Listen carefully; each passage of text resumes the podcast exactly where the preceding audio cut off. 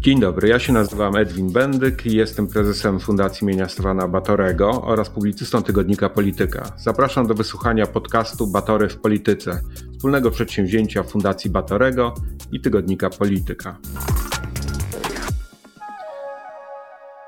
Dzień dobry Państwu, witam w kolejnej odsłonie podcastu Batory w Polityce. Nazywam się Łukasz Pawłowski, a dziś moim gościem jest pan profesor Mirosław Marynowicz, który jest wicerektorem Ukraińskiego Katolickiego Uniwersytetu w Lwowie, aktywistą społecznym, współzałożycielem Amnesty International w Ukrainie i e, członkiem założycielem e, helsińskiej, ukraińskiej grupy helsińskiej, były dysydent w Związku Radzieckim, który spędził wiele lat e, w sowieckich obozach pracy. Dzień dobry, panie profesorze. Dzień dobry. Dzisiaj mamy specyficzną formę tej rozmowy. Ja będę zadawał pytania po polsku, pan profesor będzie odpowiadał po angielsku, tak jest wygodniej, a państwo usłyszą te odpowiedzi z tłumaczeniem. I ja bym chciał się zapytać, chyba wyszedłbym od takiego pytania, czego dziś na tym etapie wojny pan się najbardziej obawia? I mówię, nie chcę precyzować, czy chodzi o skutki krótkoterminowe czy długoterminowe to zostawiam Panu.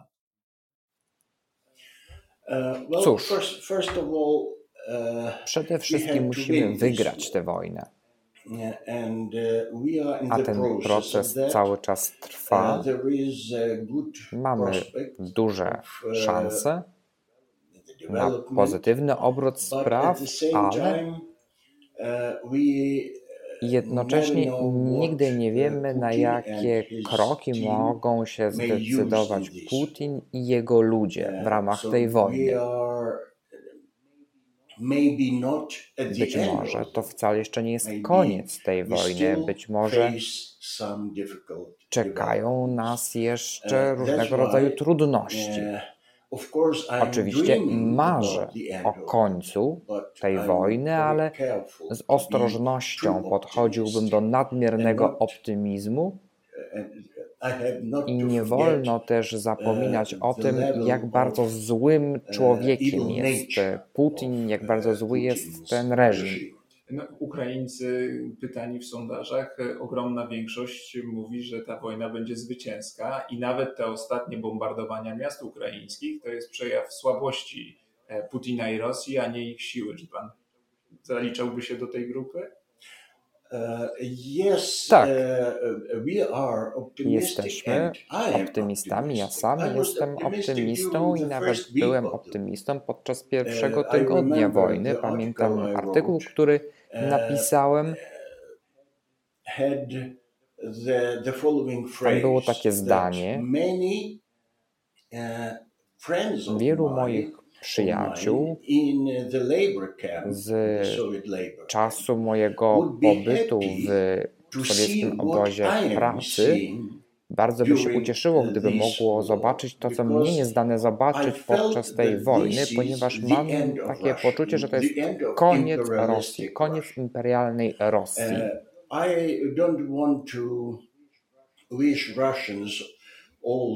Nie chcę życzyć Rosjanom wszystkiego, no. co najgorsze, ale to jest koniec reżimu Putina, koniec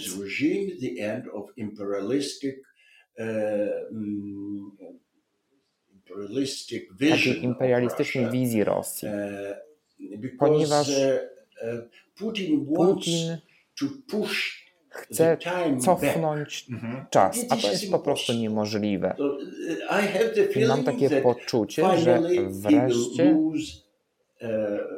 przegra z pewnością. Timothy Snyder pisze o, o tej wojnie, tłumacząc ją ludziom na zachodzie, pisze o niej w kategoriach, że jest to taka ostatnia wojna kolonialna, a Rosja jest potęgą kolonialną, która się nie pogodziła z utratą swojego statusu. Tak, zgadzam się z nim całkowicie. To była optymistyczna wizja, moja optymistyczna wizja od samego początku. Ona tak właśnie wyglądała. Natomiast nie chciałbym popadać w taki nierealistyczny optymizm. Chcę śledzić bieg wydarzeń i też chce ostrzegać swój naród, jeżeli ktoś by tutaj szedł w niewłaściwym kierunku, jakieś błędy popełniał. A teraz. To jeszcze, jeśli mogę pana zapytać o tą przyszłość Rosji, bo jeżeli Rosja ma być nieimperialna, to jaka ma być? Bo wydaje się, że ten imperializm i, i podbój, ekspansja, no to są cechy definicyjne takie, tego państwa, więc jakie ono ma być, jeśli nie takie? Chciałbym przytoczyć dwa cytaty. Pierwszy z nich to są słowa mojego przyjaciela uh, z obozu uh, pracy sowieckiego, Rosjanina Władimira Bukowskiego. Uh, On napisał taki artykuł, który został w tajemnicy potem wysłany do Moskwy, że Imperium Rosyjskie jest ogromnym niebezpieczeństwem dla ludzkości i musi się rozpaść, musi zostać podzielone.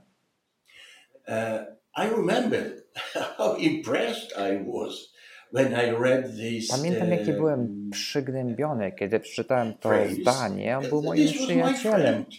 Uh, uh, I był takim wizjonerem, jeżeli chodzi o przyszłość rosyjskiego. I drugi cytat, który chciałbym przytoczyć, tak, w latach 70. 70. tylko do yes, yes. Mhm. I potem w latach 80., a być może nawet na początku lat 90. Jurij Afanasiew, już zmarły, uh, powiedział, uh, że świat nie musi ratować takiej Rosji, uh, ponieważ sam paradygmat Rosji musi ulec zmianie. Mhm. Powtórzę to bardzo ważne słowa, ponieważ czasami słyszymy, w Europie, na Zachodzie, takie opinie, że naród rosyjski ma prawo istnieć, więc musimy zachować tę władzę w Rosji, ponieważ jeśli miałoby dojść do upadku tego obecnego rządu, miałoby dojść do upadku państwa rosyjskiego, no to co z tą nuklearną potęgą?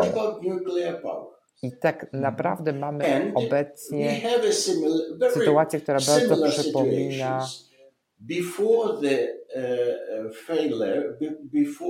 tę, którą mieliśmy przed rozpadem Związku Radzieckiego. Pamiętam że George Bush i Margaret e, e, Thatcher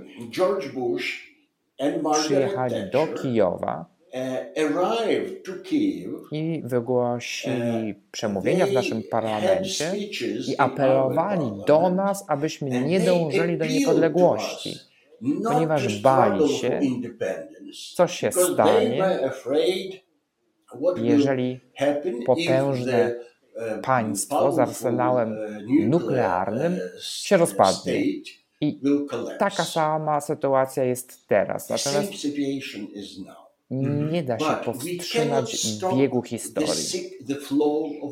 To jest sztuczne. Jeżeli wspieramy reżim Putina obecnie, aby nie dopuścić do rozpadu Rosji. Zachód i cały świat no, muszą się zastanowić nad tym, jak kontrolować ten proces, uh, aby nie pozwolić na realizację najgorszego scenariusza. Uh, to jest bardzo ważne. Jeżeli chcemy E, zapobiec rozpadowi Imperium Rosyjskiego, jeżeli świat tego chce, to musi kontrolować ten proces. A co pan ma na myśli mówiąc o rozpadzie, dissolution e, tego e, rosyjskiego imperium? Czy chodzi o rozpad fizyczny na mniejsze państwa, czy tak. chodzi o zmianę wła natury władzy? Nie, chodzi o rozpad tego państwa. Chodzi o to, żeby powstały różne państwa na terytorium współczesnej Rosji. on the territory of modern Russia.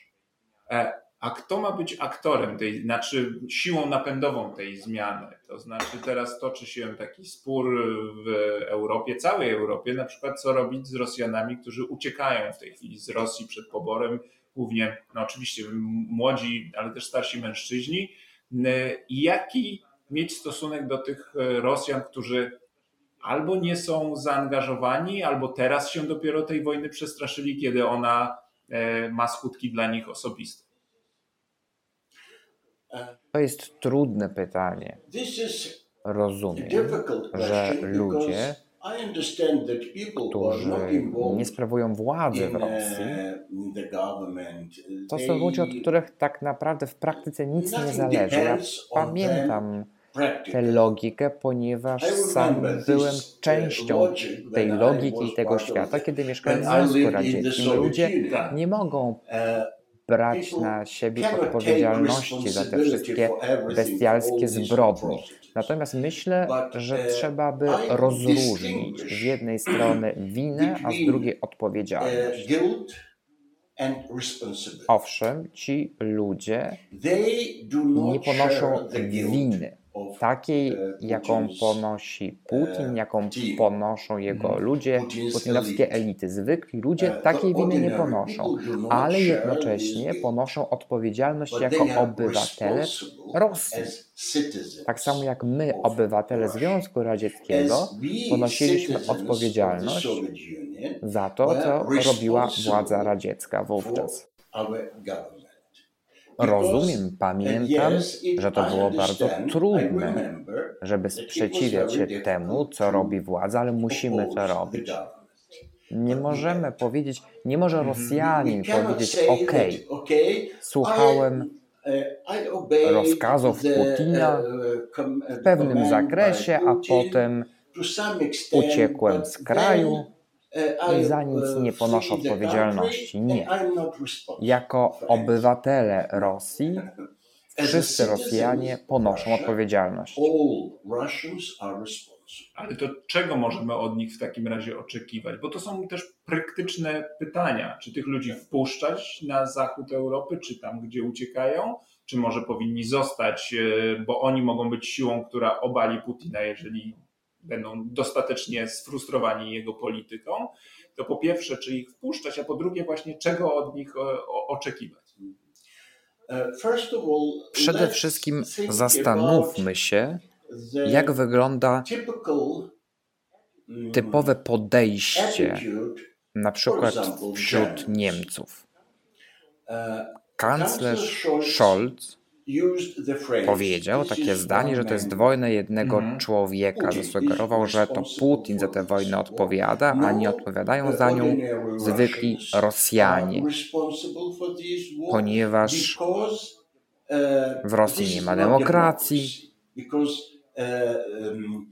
ponieważ Rosjanie są ciemiężeni przez KGB, przez FSB i tak dalej. Ale proszę mi powiedzieć, ci Rosjanie, którzy uciekli z Rosji, czy oni wypowiadają się przeciwko wojnie? Na pewno nie masowo. Może pojedynczy.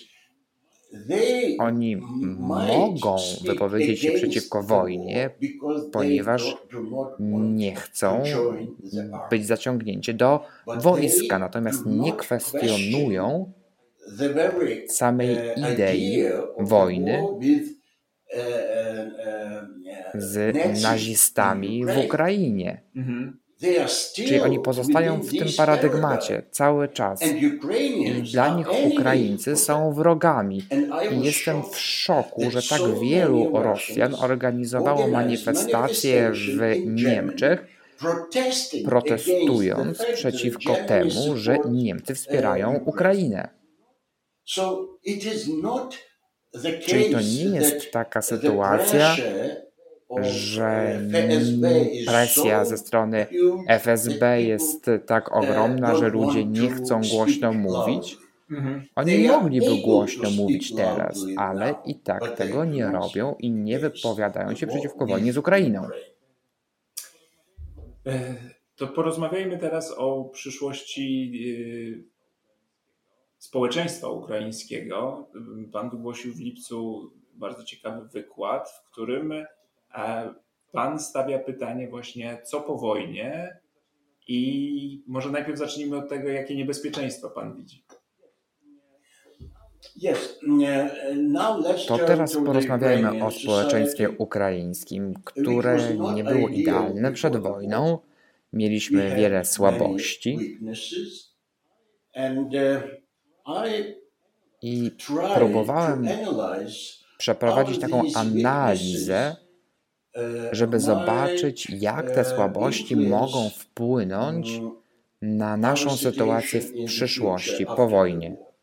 Bo tam pada takie, zacytuję, ciekawe zdanie, kiedy Pan mówi, że wszystkie te nasze duchowe uniesienia kończyły się emocjonalnym upadkiem, rozczarowaniem i powrotem do biznesu jak zwykle, do, do takiego. Tak, przede wszystkim E, tożsamość ukraińska to taka mozaika. Mhm. E, Co to oznacza? Oznacza to, e, że Ukraina składa się z różnych regionów, które mają różnego rodzaju podtożsamości. I to było dość trudne, żeby znaleźć konsensus w państwie ukraińskim jeszcze przed wojną. Teraz Sytuacja jest odwrotna. Mamy do czynienia z ogromną konsolidacją narodu. To jest nie do uwierzenia, nawet dla nas samych.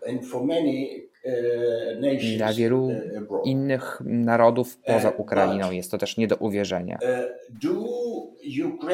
Ale czy Społeczeństwo ukraińskie stało się społeczeństwem no, homogenicznym, narodem homogenicznym? Że te różnice w tej chwili są zepchnięte na drugi plan, ale po wojnie wrócą.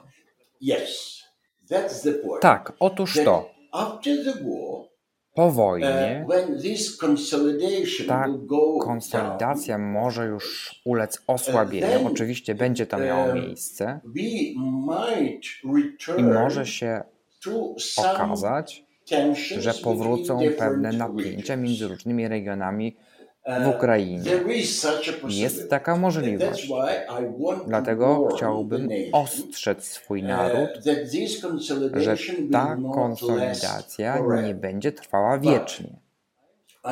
Natomiast pozostaję optymistą, uh, ponieważ naród będzie pamiętał te konsolidacje, będzie rozumiał, że podczas dwóch Majdanów i podczas wojny rzeczywiście ludzie potrafili się zjednoczyć. To też jest bardzo ważne pod względem uh, psychologicznym.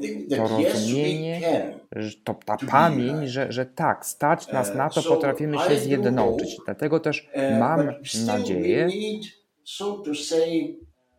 że wszystko się dobrze potoczy, ale potrzebujemy, jak to uh, powiedzieć, jak to sformułować, psychological, uh, not training. Może to nie, trening to nie uh, jest najlepsze słowo.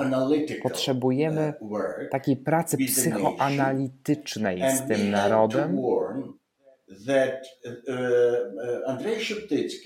I musimy też ostrzegać, Andrzej Szeptycki, nasz metropolita, powiedział, że jest taka typowa słabość ukraińska, czy wina. I postawił taką diagnozę społeczeństwu ukraińskiemu. Powiedział, że Ukraińcy cierpią na moralną hemofilię. To oznacza,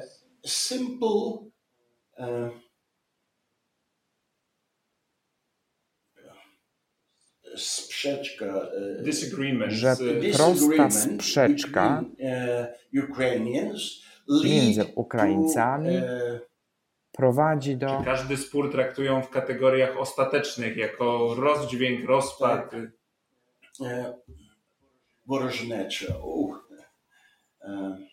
Do wrogości. Wrogości. Okej. Okay Nie potrafimy rozróżnić bycia przeciwnikiem i bycia wrogiem. Przeciwnik, oponent od razu staje się dla nas wrogiem. I to jest choroba, na którą cierpimy. Musimy to zrozumieć, że ta choroba musi zostać zneutralizowana po wojnie. Musimy się z niej wyleczyć i musimy się nad tym zastanowić, jak to zrobić, i musimy zrobić wszystko, co możliwe, żeby nie pozwolić na to, by ta choroba wzięła górę nad naszym potencjałem. Też ciekawa jest teza w tym Pana wykładzie. Pan się obawia, że Ukraina, która dzisiaj jest postrzegana jako państwo walczące o ideały demokracji, jako taki symbol tego, że demo, o demokrację warto walczyć, że demokracja nie jest dana raz na zawsze, że nie jest produktem historii, tylko trzeba ją sobie wywalczyć i że co najważniejsze, warto o nią walczyć. Pan się obawia, że po wojnie Ukraina może pójść w kierunku autorytarnym? Bardzo e, dobre pytanie. To bardzo dobre pytanie. Przede wszystkim nie podejrzewam naszego prezydenta Zeleńskiego o jakieś zakusy autorytarne, oczekiwania autorytarne. Nie podejrzewam też, że nasze społeczeństwo podczas wojny jakoś się zbliżyło do oczekiwań autorytarnych czy postulatów autorytarnych. Odwrotnie, nawet byliśmy zaskoczeni tym, jak wielu ludzi odrzuciło pomysł rządów silnej ręki, nawet podczas wojny. Ale kiedy mówię o tym ryzyku związanym z instynktem autorytarnym, chodzi mi o to, że nasze elity polityczne nie mają doświadczenia w zakresie rządzenia państwem w sposób demokratyczny. Nasze elity polityczne nie wykorzystywały siły aparatu państwowego przeciwko opozycji w takim stylu rosyjskim. Dzięki Bogu nie mamy takich doświadczeń w Ukrainie, ale mimo wszystko widziałem, że nie ma u nas takiego pojęcia typowej demokracji, w ramach której istnieją różne grupy polityczne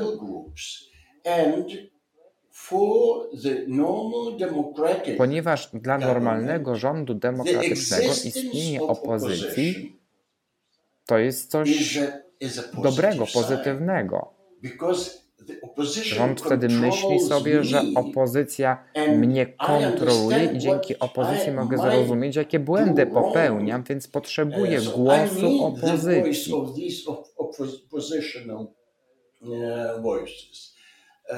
Potrzebuję głosu tych grup opozycyjnych.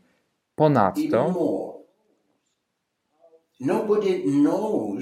Nikt nie wie, jaki będzie najlepszy sposób na rozwój naszego państwa. Dlatego istnienie różnych grup zakłada, że ponieważ mamy właśnie różne perspektywy, to mamy szansę na to, by znaleźć najlepszy sposób na rozwój naszego państwa w przyszłości.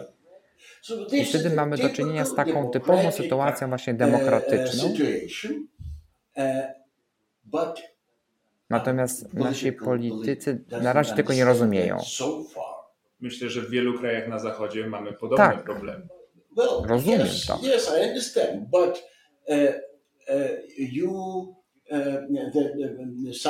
Ale takie dobrze rozwinięte już demokracje mają długą historię, mają doświadczenie, mają instytucje, które dobrze działają.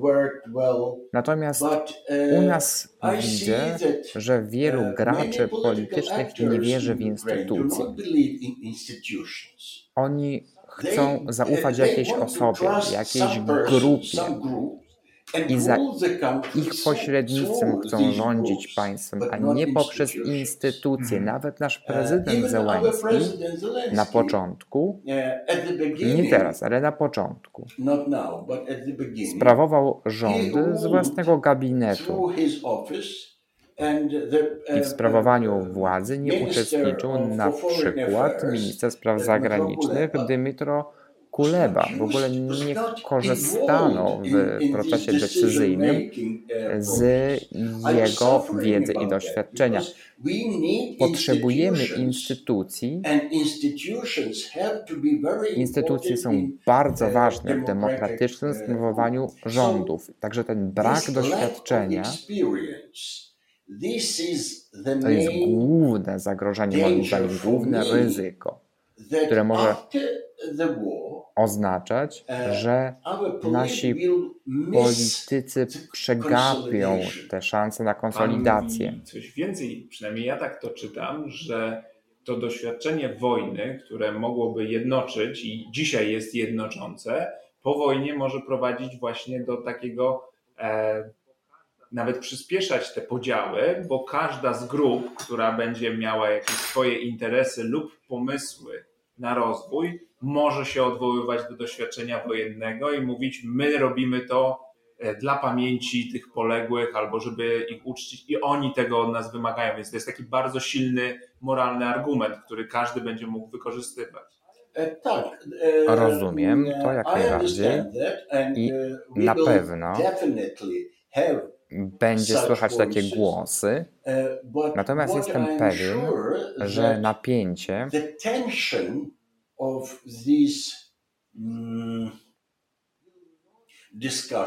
w tej debacie nie będzie prowadzić do dezintegracji w Ukrainie. Ukraina pozostanie jednym państwem i po wojnie będzie się utrzymywać to poczucie, że jesteśmy jednym narodem. Tak, będą toczyły się debaty, to będą też trudne debaty, trudne rozmowy i dyskusje,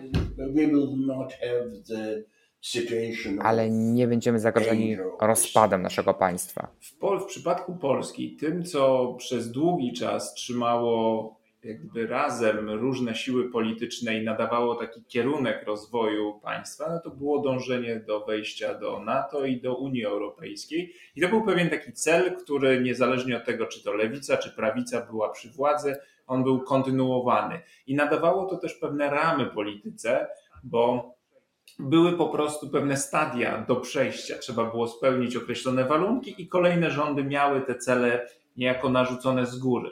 Czy Pana zdaniem tak powinno być też w przypadku Ukrainy i taka ta droga do Unii Europejskiej od razu po wojnie jest dobrym rozwiązaniem? Czy wręcz przeciwnie, trzeba najpierw okrzepnąć, wypracować te instytucje, o których Pan mówił, w swoim tempie i dopiero później zrobić ten krok? Bo jestem ciekawy, jak Pan to widzi. Wydaje mi się, że potrzebujemy zasad, które obowiązują w Europie. Potrzebujemy technologii europejskich, może nie technologii rozumianych jako sprzęt, na przykład iPhone, tylko potrzebujemy procedur europejskich, aby zreformować nasze państwo. Nie możemy próbować na nowo samodzielnie wynaleźć koła, bo koło już wynaleziono.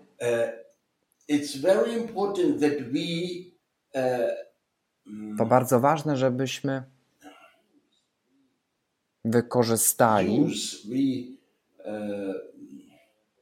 zaimportowali, tak powiedzmy, żebyśmy zaimportowali te technologie społeczne, aby zreformować nasze państwo. W przeciwnym razie boję się, że nie będziemy w stanie wynaleźć samodzielnie takich zasad, które byłyby dobre, zamiast tych, które już obowiązują w Europie. Ale jednocześnie nie uważam, że te zasady powinny zostać po prostu narzucone w taki sposób imperialistyczny. Czyli to są zasady i musicie ich przestrzegać. To powinno być połączenie naszego dążenia do tego, aby być częścią cywilizacji europejskiej i też dążenia cywilizacji europejskiej do tego, żeby na nowo ukształtować nasze normy, zasady społeczne. Takie normy muszą być uwewnętrznione przez społeczeństwo, jeżeli mają być skuteczne, bo tak to będą tylko zapisem prawnym, a niekoniecznie przestrzegane. Zapomniałem.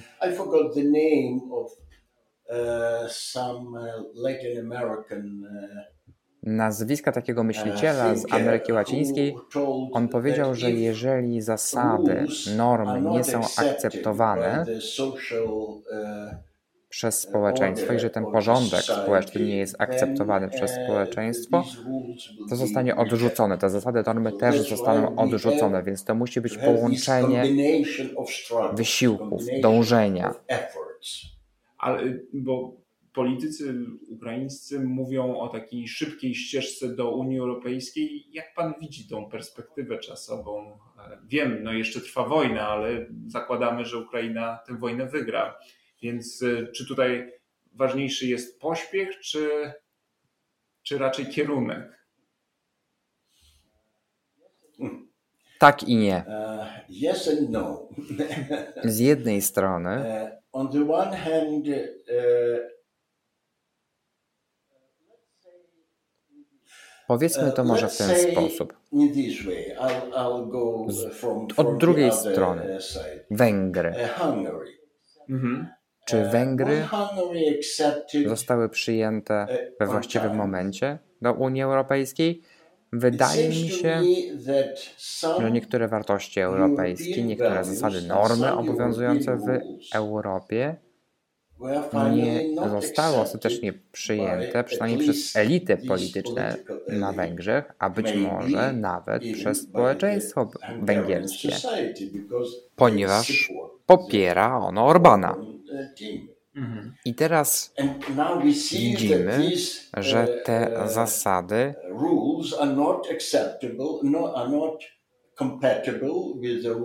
nie są akceptowalne, że nie można ich pogodzić z zasadami obowiązującymi w Unii Europejskiej, więc jest takie niebezpieczeństwo, że zbyt pochopna akcesja może potem skutkować napięciem. Ale jednocześnie jesteśmy zmęczeni poprawnością polityczną języka, którym posługuje się Unia Europejska. Takie mówienie, tak, okej, okay, wstąpicie do Unii Europejskiej kiedyś, ale musicie poczekać i tak dalej, i tak dalej. To jest taki język, który ma opakować odpowiedź odmowną w jakiś atrakcyjny papier. Jesteśmy tym zmęczeni. Tą próbą sprzedawania odpowiedzi odmownej jako czegoś pozytywnego. I proszę się zastanowić, czy Bułgaria, czy Rumunia nie miały problemów z korupcją, kiedy dołączyły do Unii Europejskiej? Więc w pewnym zakresie to jest decyzja polityczna, czy ta akcesja ma miejsce, czy nie. Pewien włoski polityk powiedział, że Unia Europejska nie może wkraczać w przestrzeń kontrolowaną przez Rosję. Jest takie założenie, że Ukraina wyraźnie leży w sferze interesów rosyjskich. Było takie założenie. To się zmieniło, no, zniszczyła to sama Rosja tak naprawdę.